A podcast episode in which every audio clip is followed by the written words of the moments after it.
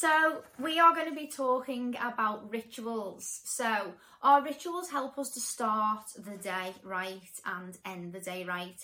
They give us a little bit of sense of control over what is going on in our life. Um, they give us time to take time out for ourselves. We so freely give our time to everyone else, but we often forget that we are important too.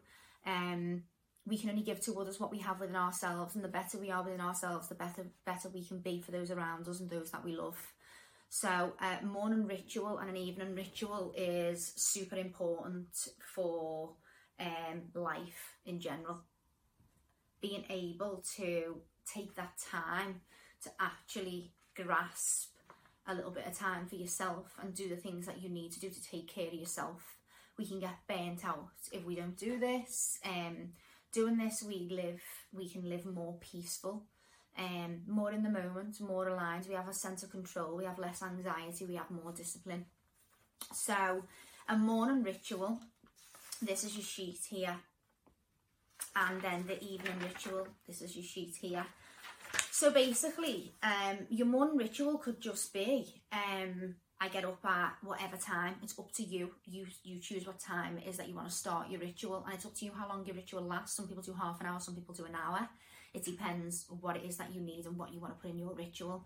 So of a morning for me, um, as soon as I open my eyes, I put affirmations on. So I have affirmations on my phone just saying I am loved, I am kind, I am valued, all these things that we so often forget to say to ourselves. And that is as soon as I open my eyes, I haven't even got up yet. I just put it on my phone as soon as I wake up. So that would be your affirmations. I then put an uplifting playlist on in the morning while I am making my coffee and I dance. And you know what? That's what I do every morning and it makes me feel good. So I keep doing it. So yeah, and then I actually breathe. I open the door and I just take three, five deep breaths of fresh air and then I stretch. So um, I have like just a morning a morning stretch routine. Um, then I get a cold shower because it's so good um, for our body and for our mind. Um, and then I go straight to my daily sheet and I begin the day. That's what I do on my ritual. You can do whatever you like. I'm sure there's things that you might already um, need to do in your morning ritual to get you set up for the day.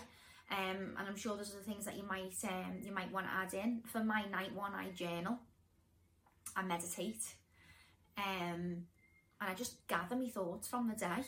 And um, yeah, I always do the rewire my brain program as well. So for the whole time when I sleep, I have that on.